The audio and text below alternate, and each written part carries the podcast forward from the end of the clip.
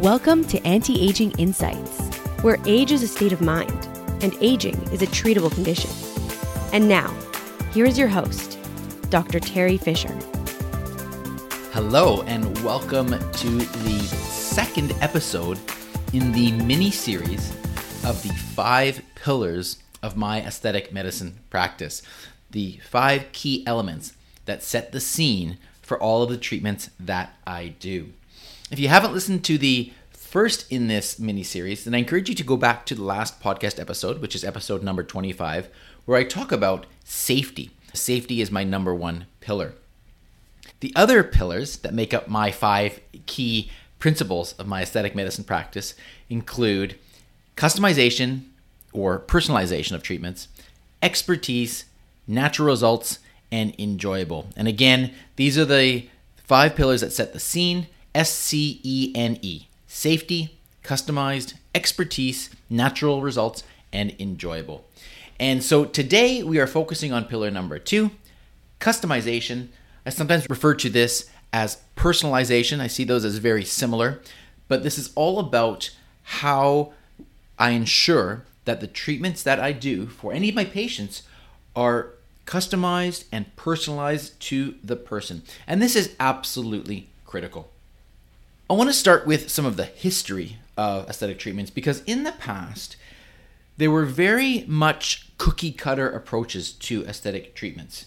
It was simply if a patient wants to have neuromodulator or Botox, for example, that patient would come in and they would get a defined dose of Botox in specific injection points, and everybody would get the same thing, whether it was a man, a woman, whether it was somebody who was younger or more mature, whether it was somebody who was Caucasian or African American, and the list goes on and on and on. The treatments were simply cookie cutter approaches because that is what was known at the time. Now we know that there are so many variables that go into creating a personalized treatment plan and ultimately helping a patient to get the results that they want to achieve. And so I want to share a few thoughts with you today about some of these factors, some of the things that I consider when designing a treatment plan to ensure that they are as personalized and customized as they can be, with the goal ultimately being that we achieve an outcome for you that is along with what your wants and needs and desires are. What are you trying to achieve with the treatment? And that can only effectively be done, in my view, by having a very personalized treatment plan. So, with that being said, I want to address a few of the variables today that I think about when I'm creating a personalized treatment plan. And of course, there are many more variables that go into this as well, but here are some of the key ones. The first thing I want to say is that the way that I believe one can achieve excellent results, personalized results, it all starts with the consultation. And this is going to be a recurring theme. You may have heard me say this before, and I certainly said this last time uh, on the last podcast episode as well. The consultation is critical because it is during the discussion, during the communication, that I'm able to learn about what is motivating a patient to have a treatment done. What are they trying to achieve?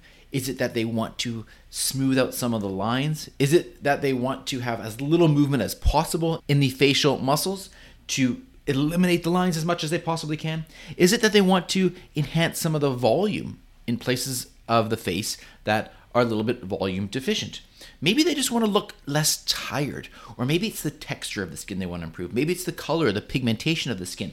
And so there are so many different variables that go into this, and the consultation is critical to finding that out because if you don't have that discussion with a patient, how can a provider possibly know what to do, how to make a personalized treatment plan that is going to achieve the person's goals? It all starts with the consultation.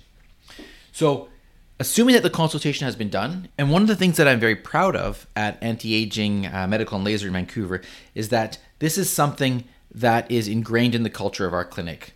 And that means that all of the staff here take time to listen to what it is that the patients want, and that is how we're able to achieve the results that we want to achieve. Now, moving along, some of the specific variables that I like to take into account when designing a treatment is first of all, do we want the treatment to create a more masculine or feminine look? Because there are certain variables that certainly guide that. One example is dimensions of the face. I'll give you an example. And this is something that you can uh, start to appreciate when you look around at uh, people that you uh, meet on a daily basis. If you think about the size of a chin, a male's chin is approximately the width of the mouth. Whereas if you look at a female's chin, it is approximately the width of the nose. And so, knowing this sort of thing, if somebody wants to have a treatment done on their chin, this is one area that has to be very personalized. Because if you make a chin too big, it could masculinize a face where that is not the goal. If a woman comes in and wants to look feminine and she wants to have some treatment done to her chin, and then the treatment is done and it makes the chin wider, well, now you've just masculinized that face.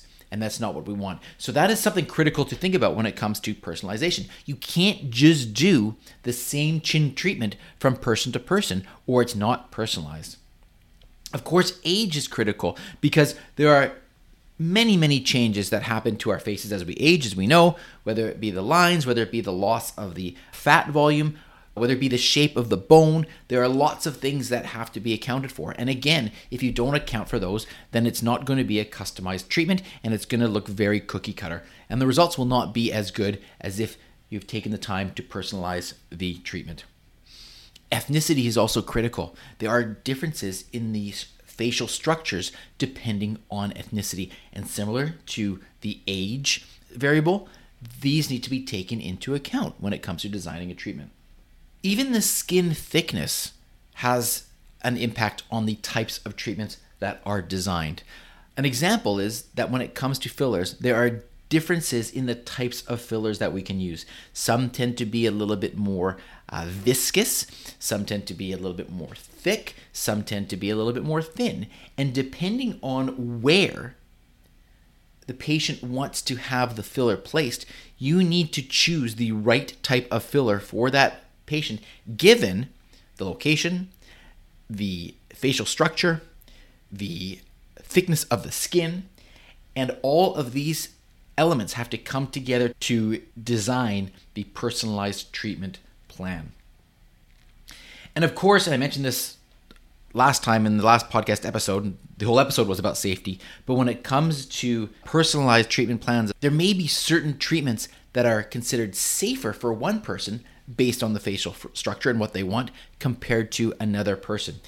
And so I hope that gives you just a little taste of the types of things that I consider when I'm doing my treatments and making sure that they are personalized and customized as much as we possibly can. I can tell you that when you come into the clinic, there is no cookie cutter approach as far as I'm concerned. I need to understand what it is that we are trying to achieve. And again, that comes from the communication, it comes from doing an analysis of your face, and then coming up with a treatment plan that is appropriate for what you're trying to achieve. Of course, with informed consent and you understanding what it is and why it is that we are going to do what we are going to do. So, with that being said, I want to thank you for tuning in today to learn about my second pillar of my aesthetic treatments customization. If you want to learn more about my personal pillars of my aesthetic treatments, feel free to check out my website. There's lots of information there. You can always access that at drterifisher.com, D R T E R I F I S H E R.com. I'm also on Instagram with the handle at Dr. Teri Fisher as well. Feel free to book an appointment with me at antiagingvancouver.com to discuss this or to look into getting any treatments for yourself. Next week, we are going to be looking at my third pillar of my aesthetics treatments, which is expertise and the value of having an expert who is going to be doing your treatments. Thank you for tuning in this week, and I look forward to chatting with you again very soon. Take care. Thanks for listening to today's episode of Anti Aging Insights. Stay tuned to discover more of the latest news, treatments, technologies, and developments in non surgical cosmetic and anti aging medicine. For more inspiration, to access the show notes, or to book an appointment with Dr. Fisher, Dr. Frame, or any of the other anti aging professionals, please visit our website at antiagingvancouver.com. Until next time, stay inspired and live life well.